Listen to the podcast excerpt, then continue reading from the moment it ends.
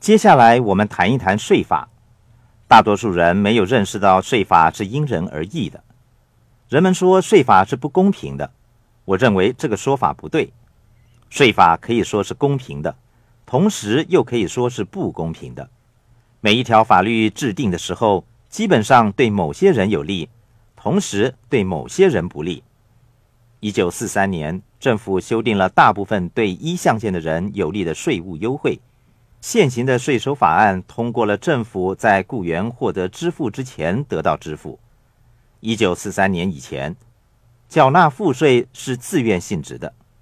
人们说：“我愿意支付，但往后请支付给我们。”后来政府通过了税法，那个时候正值战争时期，政府说这是作为美国人民的义务。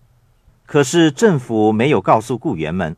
现行税收法案所针对的只有雇员本身，B、S 和 I 象限的人，则依照不同的税法缴税。人们说纳税是为了爱国，我想提醒大家：1773年，在美国，波士顿居民为了抗议繁重的茶税而组织了波士顿茶党。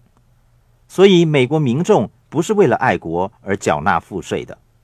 实际上，他们同心协力反抗纳税。美国发展迅速的其中一个原因是由于他们早期是不征税的，世界各地的人因而涌进美国，在不需纳税的情况下赚大钱。后来，美国通过了宪法修正案，规定了人民必须依法纳税。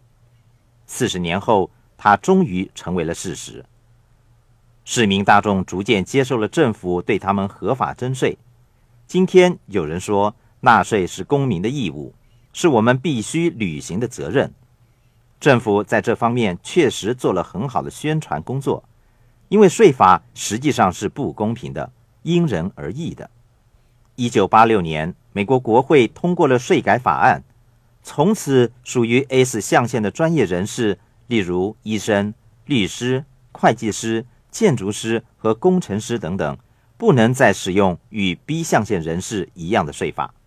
忽然间，医生们不单单受到健康医疗组织方面的压力，同时还要面对沉重的赋税问题。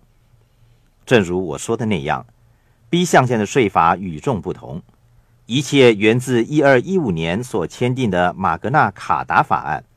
当时贵族们，也就是 B 象限的人。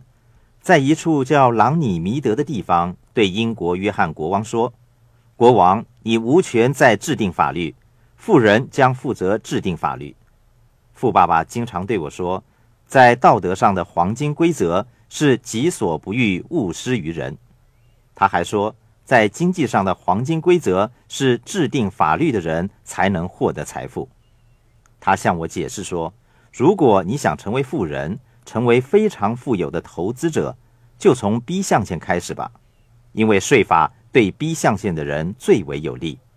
税法对 B 象限的人最为有利的原因，是因为政府需要企业家开办企业，提供就业机会，让雇员得到工作后为政府带来税收。